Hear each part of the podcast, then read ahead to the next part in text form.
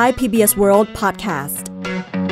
สวัสดีค่ะ ช่วงนี้พบกับคุณเทพชัยยองและดิฉันนัฐาโกมลวาทิน จะชวนคุณผู้ฟังมารู้ข่าวเท่าทันโลก และเรียนรู้ภาษาอังกฤษไปพร้อม ๆ กันค่ะ ในรู้ข่าวรู้ภาษาอังกฤษกับไทย PBS World Podcast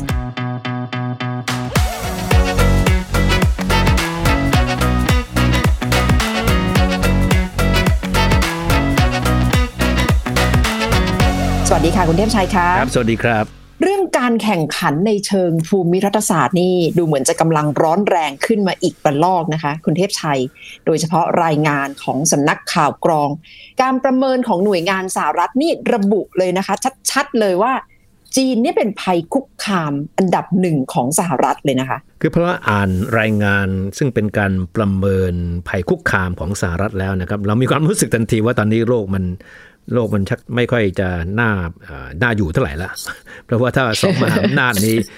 อยู่ในขั้นที่จะเตรียมทำอะไรบางอย่างที่เราก็ไม่อยากให้เกิดขึ้นเนี่ยโดยเฉพาะอย่างยิ่งอเมริกามองจีนว่าเป็นภัยคุกคามอย่างร้ายแรงนะครับแล้วทำให้เรามีความรู้สึกว่าเรากลับไปสู่ยุคสงครามเย็นอีกครั้งหนึ่งแล้วล่ะนะครับ และยิ่งถ้าไปดูการตอบโต้ของจีนผ่านทางสื่อ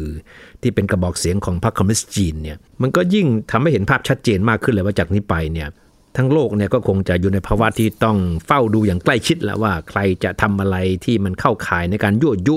จนทำให้เกิดความตึงเครียดจนถึงการเผชิญหน้ากันทางการทหารได้หรือไม่ค่ะคือจริง ๆ โลกก็ไม่ค่อยสงบสุขอยู่แล้วนะคะ ทุกวันนี้เราก็เผชิญความท้าทายจากโควิด -19 กันอยู่แล้ว แล้วจริง ๆ เป็นภัยที่ทั้งโลกเนี่ยกำลังเผชิญไปพร้อม ๆ กัน แต่ขนาดปัญหาโรคระบาดขนาดนี้ก็ยังไม่สามารถหยุด การแข่งขันการขับเคี่ยว ระหว่างสองมหาอำนาจอย่างสหรัฐและจีนได้นะคะ ถึงแม้ว่าจะมี pandemic เนี่ยก็ไม่สามารถหยุด cannot stop adversaries adversaries ก็คือหยุดพฤติกรรมของความแข่งขันความเป็นฝ่ายตรงข้าม ก็คือในที่นี้สหรัฐมองว่าจีนก็คือเมนหรือว่าเป็นคู่แข่งขันหลักเลยนะคะ คุณเทพชัย ก็คือถ้าเป็นเมนไรเวลก็คือเป็นคู่ปรับคู่อาฆาตแบบตัวหลักๆเลยครับ ซึ่งตอนนี้จีนมีภาพอย่างนั้นในสายตาของอเมริกาแล้วนะครับ เรากำลังพูดถึงรายงานที่เป็นการสรุปการประเมินภัยคุกคามเนี่ยโดยหน่วยงานที่เกี่ยวข้องกับข่าวกรองของอเมริกาเนี่ย18 หน่วยงานเลยนะแล้วก็ปรากฏว่าทุกหน่วยงานเนี่ยมีข้อสรุปที่ตรงกันมากเลย ถ้าเราจะอ่านเพียงแค่ประโยคเดียวนะครับที่เป็นการสรุปถึงภัยคุกคามที่อเมริกามองอยู่เนี่ยเวลาพูดถึงจีนเนี่ย ก็จะทำให้เห็นภาพชัดเลยนะครับรายงานฉบับนี้เขาพูดอย่างนี้ครับ มีแค่แค่ประโยคนี้ประโยคเดียวก็เห็นภาพชัดแล้วครับ บอกว่า China will continue its whole of government efforts to spread China's influence undercut that of the United States drive wedges between Washington and its allies and partners and foster new international norms that favor the authoritarian Chinese system นะครับยาวหน่อยนะครับ แต่ว่าที่อ่านให้ฟังเนี่ยเพราะว่า ถ้าดูคำศัพท์แต่ละคำที่เขาใช้ในการอธิบายถึงภัยคุกคามที่มองว่ามาจากจีนแล้วเนี่ยมันชัดเจนมากว่าอเมริกาคิดอะไรอยู่นะครับ ถ้าจะแปล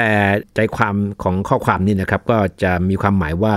ตามรายงานฉบับนี้นะครับ คือจีนเนี่ยจะพยายามที่จะใช้ทุกกลไกของรัฐบาลนะครับของจีนเนี่ยในการที่จะขยายอิทธิพลของจีนนะครับ ขณะเดียวกันก็จะไปแซะอำนาจของอเมริกานะครับแล้วก็ไปสร้างความแตกแยกระหว่างอเมริกากับพันธมิตร แล้วก็จีนก็พยายามที่จะวางกฎกติกา สากลใหม่ เพื่อที่จะทำให้ภาพลักษณ์ของระบบการปกครองแบบจีนที่เป็นแบบเผด็จการเนี่ยมันดูดีนะครับก็นี้ย้อนไปดูคำศัพท์แต่ละคำที่ที่เขาใช้อธิบายความนะครับในรายงานนี้เขาใช้คำว่า China will continue its whole of government whole ก็คือทั้งหมดนะครับ W H O L E เนี่ยเวลาเราใช้วลีเนี่ย whole of government มันหมายถึงว่าบูรณาการหน่วยงานทุกหน่วยงานของรัฐเลย ก็หมายความว่าจีนเนี่ยกำลังใช้ทุกหน่วยงานของรัฐนะครับ whole of government เพื่อที่จะบรรลุเป้าหมายนี้นะครับ เป็น whole of government efforts ก็คือเป็นความพยายามที่บูรณาการทุกหน่วยงานของรัฐของจีนเลย to spread China's influence นะครับ influence ก็คืออิทธิพลนะครับก็คือขยายอิทธิพลของจีน undercut นะครับ undercut cut ที่แปลว่าตัดนี่นะครับ undercut นี่แปลว่าไปแซะหรือทำให้มันด้อยค่าลงหรือทำให้มันหมดความหมายไปนะครับ undercut that of the United States ก็คือไปลดทอนอิทธิพลของอเมริกา แล้วก็อีกคำหนึ่งก็คือว่า drive wedges นะครับ drive ก็คือที่แปลผลักดัน หรือว่าขับรถเนี่ยนะครับ drive นะครับ wedges W E D G E S wedges มันแปลว่าลิ่มนะครับ ถ้าแปลเป็นไทยก็คือตอกลิ่มละก็คือจีนจะพยายามจะ drive wedges ก็คือตอกลิ่ม ระหว่างวอชิงตันกับพันธมิตรทั้งหลาย and foster F O S T E R foster ก็คือฟูมฟักนะครับหรือว่าทำให้มันเกิดขึ้นมาได้นะครับก็คือ foster new international Norm ก็คือมันทำให้เกิดมาตรฐานทางด้านสากลขึ้นมาใหม่ที่จีนเป็นคนกำหนดนะ that favor แล้วก็ที่ทำให้หรือทำให้โอกาสของสิ่งที่จีนต้องการให้มันเกิดขึ้นเนี่ยเป็นไปได้นะครับ ก็คือ favor the authoritarian Chinese system ก็คือการทำให้การปกครอง ระบอบเผด็จการของจีนเนี่ยมันมีภาพที่มันดีขึ้นนะครับนี่คือถ้าอ่านเฉพาะประโยคนี้ประโยคเดียวทั้งหมดนี่นะครับมันก็ชัดเจนแล้วว่าอเมริกามองจีนยังไงค่ะเสมือนเป็น executive summary เลยนะคะของรายงานจากสำนักข่าวกรองที่สหรัฐได้รวบรวมมานะคะ แล้วก็มีบทวิเคราะห์กันต่อไปด้วยนะคุณเทพชัย บอกว่าจากบทสรุปของหน่วยงานทั้งหลายที่เกี่ยวข้องกับ 18 สำนักข่าวกรองของสหรัฐ ก็ย้ำและเตือนด้วยนะคะสำหรับรายงานฉบับนี้ warns that Chinese leadership views the intensifying competition with Washington as part of an epochal geopolitical shift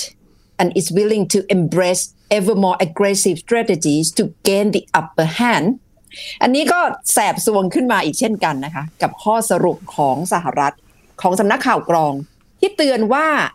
ฝ่ายผู้นำของจีน กำลังมองว่าการแข่งขันกันอย่างเข้มข้นกับสหรัฐ เป็นส่วนหนึ่งในความพยายามของจีนที่จะเปลี่ยนยุคของภูมิรัฐศาสตร์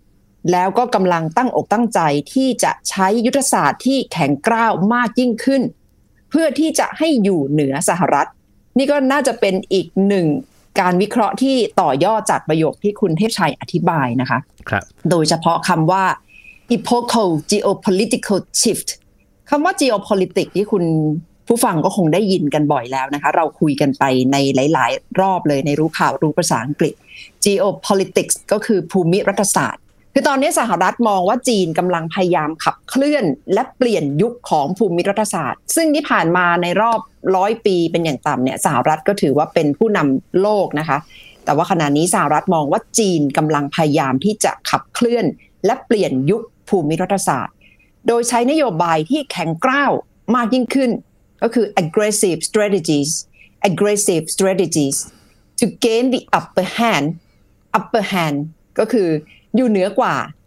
อันนี้ก็เป็นมุมมองของสหรัฐที่กำลังมองทุกยุทธศาสตร์ของจีนเลยนะคะ ว่าพยายามที่จะอยู่เหนือสหรัฐให้ได้ในเชิงภูมิรัฐศาสตร์นะคะ เขาใช้คำว่า upper hand upper hand ก็กดตามตัวเลยนะครับ upper hand ความหมายก็คือว่าได้เปรียบก็คือทำทุกอย่างตอนนี้จีนได้เปรียบเมื่อสักครู่คุณนัฐาพูดถึงคำคำหนึ่งนะครับ ที่อธิบายถึงพฤติกรรมของจีนเนี่ยและเราก็ได้ยินคำนี้บ่อยมากขึ้นคำว่า aggressive นะครับ aggressive ที่แปลว่าก้าวร้าวใช่ไหมครับ แต่นอกเหนือจากคำนี้แล้วนะครับ มันก็จะมีคำอื่น ๆ ที่มีความหมายที่ใกล้เคียงกัน แล้วก็เราจะเห็นบ่อยขึ้น เวลาอเมริกาเขาใช้ในการอธิบายพฤติกรรมของจีนนะครับ aggressive นี่เป็นคำหนึ่ง มันมีอีก 3 4คำนะครับ ที่จะเห็นบ่อยมาก เช่นคำว่า coercive สะกดว่า c o e r c i v e coercive coercive แปลว่าก็คล้ายๆกับ aggressive นะครับ แต่มันจะมีความหมายในเชิงของการกดดันของการบีบคั้นนะครับ นโยบายทางเศรษฐกิจของจีน การค้าขายของจีน หรือว่าการให้ความช่วยเหลือของจีนเนี่ย มันจะมีการกดดัน เพื่อที่จะให้จีนให้ได้เปรียบนะครับนี่ในสายตาของสหรัฐนะครับคำว่า coercive เนี่ยเราจะได้ยินบ่อยขึ้น อีก2องสาคำนะครับ hostile นะครับที่แปลว่าค่อนข้างที่จะเป็น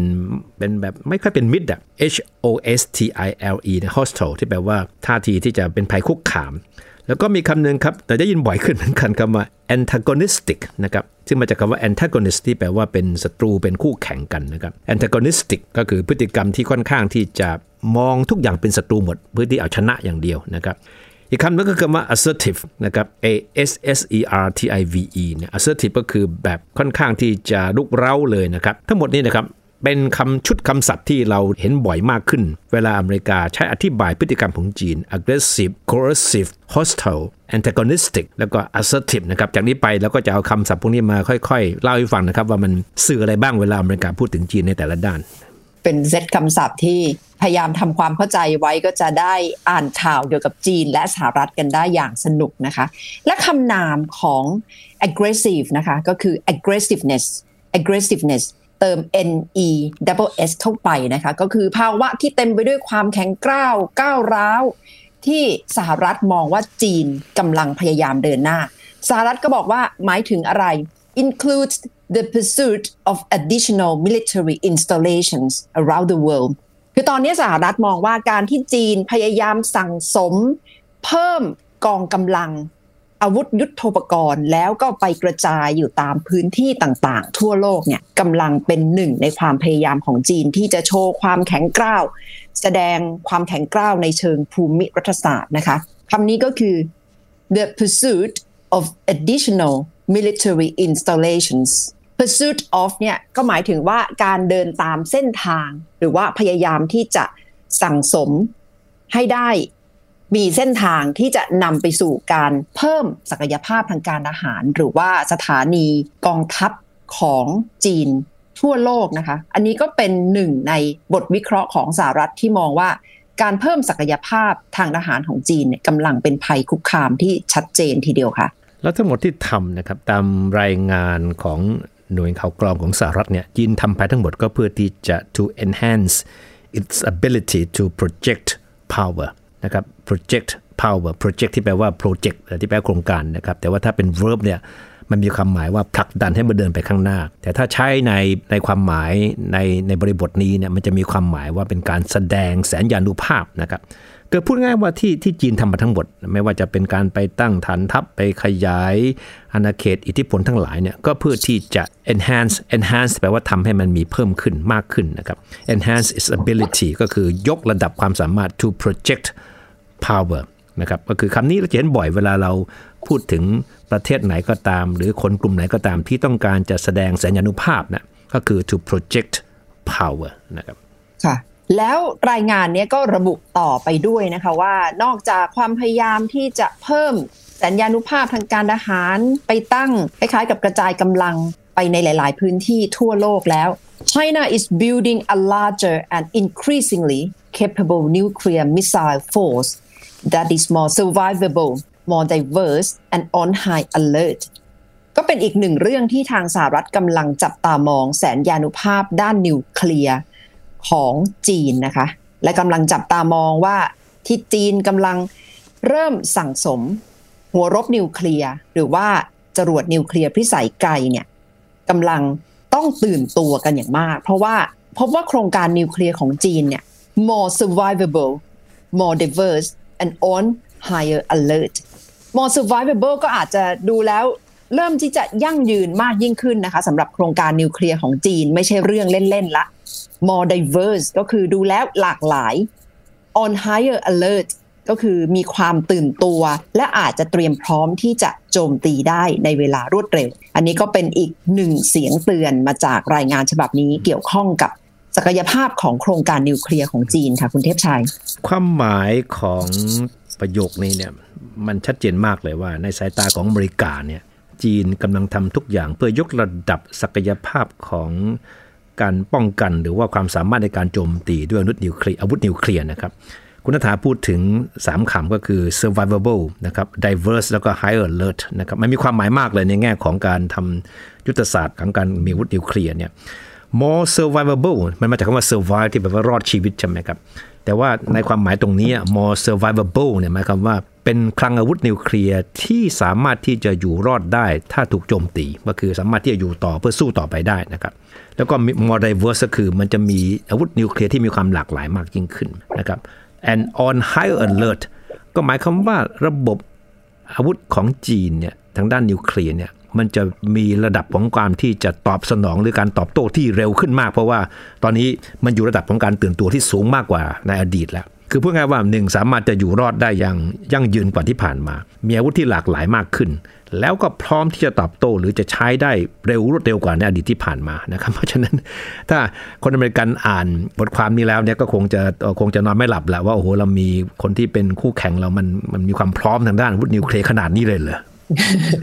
อ่านแล้วคงขนหัวลุกไม่น้อยนะคะ ยิ่งบอกว่ามาจากสำนักข่าวกรอง 18 แห่งหน่วยงานที่เกี่ยวข้องกับงานด้านข่าวกรองของสหรัฐที่ข้อมูลสอดประสานกันแบบนี้นะคะ แถมยังเตือนด้วยนะคะว่า ขณะนี้จีนก็คงจะพยายามให้มั่นใจว่าจะตอบโต้กลับต่อการโจมตีด้วยอาวุธนิวเคลียร์ เพราะว่าจีนเองก็มีอาวุธนิวเคลียร์เป็นของตัวเองนะคะ คือจีนเนี่ยก็พยายามที่จะให้มั่นใจว่าจะตอบโต้กลับ ก็คือ Beijing is trying to ensure it can retaliate against a nuclear attack with nuclear missiles of its own คำว่า retaliate against ก็คือการตอบโต้กลับการล้างแค้นนะคะ คือรายงานก็ระบุว่าที่จีนสั่งสมกองกำลังด้านอาวุธนิวเคลียร์ทั้งหลายที่จะมีประสิทธิภาพอย่างดีหลากหลายมากขึ้น แล้วว่าอยู่รอดคงทนในทุกสถานการณ์เนี่ยเพราะว่าจีนก็ต้องการจะมั่นใจว่า ตอบโต้กลับได้ ถ้าถูกโจมตีด้วยอาวุธนิวเคลียร์คำนี้นะคะ retaliate against R E T A L I A T E against ที่แปลว่าต่อต้านเนี่ยแหละค่ะนะครับทั้งหมดที่เรากำลังเล่าสู่กันฟังเนี่ยมันเป็นการประเมินของหน่วยเข่ากรองของสหรัฐอเมริกานะครับ ซึ่งค่อนข้างจะมองโลกมองจีนในแง่ที่ร้ายมาก ๆเลยนะครับ ตอนนี้คำถามใหญ่ก็คือว่าแล้วรายงานนี้มันถ้ามันมันน่ากลัวขนาดนี้เนี่ยมันถูกปล่อยมาได้ยังไง เป็นข่าวข่าวได้ยังไงนะครับ ก็ปรากฏว่าก็มีการเปิดเผยว่า อันนี้เป็นตามกฎหมายนะครับอเมริกาตั้งแต่ปีตั้งแต่โดนัลด์ทรัมป์เนี่ยได้ทำเป็นครั้งแรกด้วยการเปิดเผยไอ้ข้อมูลเกี่ยวกับเรื่องการประเมินภัยคุกคามเนี่ยนี่จะเป็นครั้งแรกตั้งแต่ปี 2019 นะครับที่มีการเปิดเผยข้อมูลเหล่านี้มานะครับ เพราะว่าที่ผ่านมาเนี่ยก็มีคนมองว่าข้อมูลเหล่านี้มันเป็นข้อมูลที่ทางสาธารณชนควรจะรับรู้ มันก็เลยมีการออกกฎหมายมาที่บังคับให้หน่วยงานหน่วยข่าวกรองทั้งหลาย จะต้องเปิดเผยสิ่งที่รับรู้สิ่งที่ได้เป็นข้อมูลมา เพื่อที่คนอเมริกันจะได้รับรู้ว่าเกิดอะไรขึ้นกันแน่นะครับ แล้วตอนที่ทรัมป์เนี่ยในปี 2019 เนี่ย ยอมไม่เปิดเผยข้อมูลที่เกี่ยวกับการประเมินภัยคุกคามที่มีต่อสหรัฐอเมริกาเนี่ยทำค่อนข้างที่จะโกรธหน่วยงานข่าวกรองของอเมริกาในขณะนั้นมากเลย เพราะว่าเขามีความรู้สึกว่าทำงานไม่ค่อยมีประสิทธิภาพอะคุณนัทธานะครับก็มองว่าตอนนั้นทรัมป์เนี่ยเขาอย่างที่เราทราบกันนะครับว่าเขาไม่ออกมาพูดตรงๆ แต่ว่าเขาจะมีการโพสต์ข้อความในโซเชียลมีเดียใช่ไหมใน Twitter เนี่ยแล้วทรัมป์ตอนนั้นก็วิพากษ์วิจารณ์การทำงานของหน่วยข่าวกรอง ถึงขั้นที่เรียกว่าหน่วยข่าวกรองของอเมริกาเนี่ย ทั้ง passive แล้วก็ naive นะครับมันก็เป็นข้อกล่าวหาที่ที่ค่อนข้างจะหนักหน่วงพอสมควรที่ผู้นำประเทศจะมีต่อหน่วยงานข่าวกรองของของตัวเองนะครับ passive ก็คือแบบเฉยชา and naive ก็คือไร้เดียงสามากเลย ก็พูดง่ายว่าทรัมป์เขามองจีน ในแง่ที่ร้ายมากๆ แต่ทำไมหน่วยข่าวกรองตอนนั้นข้อมูลมันออกมาแล้วมันเบาหวิวเบาหวิวเลยนะครับทรัมป์ก็เลยใช้คำว่าเป็นการทำงานที่เข้าข่ายเป็น passive ก็คือเฉยชา and naive ก็คือไร้เดียงสามาก ถ้าเราเรียกใครว่า passive เนี่ยมันก็หมายความว่าคนคนนั้นเป็นคนที่เฉยชามากเลย he is a very passive person เป็นคนที่โอ้ยทำงานก็เฉยเฉยๆมันตรงข้ามกับคำว่า active นะครับแล้วก็ naive naive นะครับอย่างที่เราก็ทราบกันนะก็คือไร้เดียงสาก็คือ โดยเขากรองในยุคนั้นในสายตาของทรัมป์คือทำงานแล้วตามจีนไม่ทันนะครับแต่จริงๆ อาจจะมองได้ว่าทรัมป์ก็ดูเหมือนจะคาดการได้ถูกในหลาย ๆ เรื่องนะคะ ช่วงที่ทรัมป์อยู่ในตำแหน่งนี้เป็นไม้เบื่อไม้เมากับสำนักข่าวกรอง แล้วก็โต้เถียงกันอย่างเข้มข้นทีเดียวนะคะ นอกจากประเทศจีนแล้วรายงานนี้ก็ระบุถึงประเทศอื่น ๆ ด้วยนะคุณเทพชัยว่ากำลังเป็นความท้าทายอย่างมากต่อสหรัฐในเชิงภูมิรัฐศาสตร์จะว่าไปก็คล้ายๆผู้ร้ายสำหรับสหรัฐที่สหรัฐพยายามบอกว่าเหล่านี้ กลุ่มประเทศเหล่านี้คือผู้ร้ายในเวทีโลกในสายตาสหรัฐ นอกจากจีนแล้วก็มีรัสเซีย อิหร่าน และเกาหลีเหนือค่ะ แต่ก็จะเห็นได้ชัดว่าจีนเนี่ยถูกหยิบยกว่าเป็นผู้ร้ายอันดับหนึ่งในสายตาของสหรัฐสำหรับอีกหนึ่งคำอธิบายเกี่ยวกับรัสเซียก็น่าสนใจนะคะ คือรายงานเนี่ยก็ระบุว่ารัสเซียเนี่ยก็ยังเดินหน้าพยายามตั้งอกตั้งใจที่จะกัดเซาะ ความเป็นผู้นำของสหรัฐในเวทีโลก และก็ใช้แนวทาง tit for tat with the United States ก็คือรายงานเนี่ยนะคะระบุว่ารัสเซีย remains bent on undermining US influence and on dividing and weakening Western alliances as part of a tit for tat with the United States คำว่า bent on เนี่ยก็จะบอกบอกได้นะคะว่าตั้งอกตั้งใจมากที่จะกัดเซาะ ความเป็นผู้นำของสหรัฐ และพยายามที่จะทำให้พันธมิตรในโลกตะวันตกอ่อนแอลงไป ซึ่งทั้งหมดนี้ก็เป็นส่วนหนึ่งของ tit for tat with the United States tit for tat นี่คุณผู้ฟังก็อาจจะได้ยินกันหลายครั้งนะคะ หมายถึงแนวทางแบบน้ำยอกต้องเอาน้ำบ่ง หรือว่าตาต่อตาฟันต่อฟัน อันนี้ก็เป็นหนึ่งในข้อสรุปของรายงานฉบับนี้เกี่ยวกับรัสเซียค่ะ คุณเทพชัย ใช่ครับ คราวนี้คำถามใหญ่คือว่าแล้วจีนคิดยังไง กับสิ่งที่อเมริกามองจีนในขณะนี้นะครับอย่างเป็นทางการแล้วก็ยังไม่มีใครออกมาตอบโต้นะครับ แต่ว่าแน่นอนครับในจีนเนี่ยมันก็ต้องอ่านผ่านทางสื่อที่เป็นกระบอกเสียงของพรรคคอมมิวนิสต์จีน แล้วสื่อที่ดูเหมือนว่าจะมีความคึกคักจะ active ที่สุดนะครับในการจะตอบโต้อะไรก็ตามที่ทำให้จีนเสียหายเนี่ยก็คือหนังสือพิมพ์ที่มีชื่อว่า global times global ที่แปลว่าโลกนะครับ global times ก็คือเป็นหนังสือพิมพ์ที่ ชัดเจนมากเรื่องจุดยืน เป็นกระบอกเสียงให้กับพรรคคอมมิวนิสต์จีนในทุกเรื่องได้นะครับ global time เขาเรียกไอรายงานล่าสุดของหน่วยข่าวกรองอเมริกาที่มีต่อจีนว่ามันเป็น hype over challenges China poses in various fields นะครับ hype H Y P E นี่ยคำนี้จะอาจจะเห็นบ่อย คำว่า hype มันแปลว่าจริง ๆ ถ้าแปลตามตัวแปลว่าแฟชั่นหรือแปลว่าอะไรก็ตามที่มันเหมือนกับคือฮากันอาจจะพักหนึ่งอะนะครับ เพราะฉะนั้นสิ่งที่ global times มองก็คือว่าไอ้รายงานของหน่วยข่าวกรองทั้งหลายเนี่ยมันก็เป็นแค่แฟชั่นเป็นแค่เรื่องตุมตามเรื่องคือฮากันอยู่พักหนึ่งนะครับแล้วก็เป็นอะไรด้วยก็เป็น exaggeration ด้วยนะครับ exaggeration เป็นคำนามของคำว่า exaggerate ที่แปลว่าการพูดอะไรก็ตามที่มันเกินเลยความเป็นจริง มันอยู่เหนือจินตนาการเนี่ย exaggeration นะครับ เพราะฉะนั้น global Times เขาเรียกรายงานฉบับนี้ว่าเป็นทั้ง hype แล้วก็เป็น exaggeration ก็คือพูดง่ายๆว่าคือไม่มีอะไรที่เป็นความจริงอะเป็นเรื่องที่พูดกันมาให้มันฮือฮาแล้วก็พูดเกินเลยความเป็นจริง ใช่ค่ะ ก็เป็นการตอบโต้กลับแบบถึงพริกถึงขิงทีเดียวนะคะ จาก global times ซึ่งก็ไม่น่าแปลกใจนะคะ เพราะว่าเป็นสื่อที่เป็นกระบอกเสียงของรัฐบาลจีน แต่ว่าคล้ายๆ กับเป็นสื่อหัวสี แล้วก็จะใช้คำพูดที่แรงๆ ตรงๆ แบบนี้แหละค่ะ นอกจากจะบอกว่าสหรัฐเนี่ย พยายามที่จะ exaggerate หรือว่าทำให้มันดูเวอร์วัง ดูอลังการเกินความเป็นจริง แล้วก็บอกว่าแนวคิดแบบนี้ของสหรัฐเป็นเสมือน common mentality and way of speaking by the American elites ทางสื่อจีนเนี่ยก็พยายามโต้กลับว่าพฤติกรรมแบบนี้ของสหรัฐที่ออกมากล่าวหาจีน ก็ถือว่าเป็นทัศนคติที่กลายเป็นเรื่องปกติไปละ common mentality common mentality common ก็คือทั่วๆไปนะคะ mentality ก็คือทัศนคติมุมมองที่พูดโดยชนชั้นนำของอเมริกัน ชนชั้นนำชาวอเมริกันก็คือ American elites E L I T E S ตรงนี้แหละค่ะเป็นการโต้กลับของ global times ค่ะ เราใช้คำว่า common mentality ในการที่บายถึงทัศนคติของคนที่เป็นคนกลุ่มต่างๆ ที่คิดเหมือนกันได้นะครับอย่างเช่นเราจะพูดถึงว่าคนไทยอาจจะมี common mentality บางอย่างเกี่ยวกับบางเรื่อง แล้วก็ใช้คำนี้อธิบายได้นะครับ เช่น it is a common mentality among Thai to think that ว่าคิดแบบเนี้ยก็คิดแบบคนไทยอย่างแน่นอนเลย เพราะมีเป็นเป็นทัศนคติที่คล้ายคลึงกันนะครับ Global Times เขาเรียกไอความพยายามของอเมริกาที่จะกดดันจีนในขณะนี้ว่าเป็น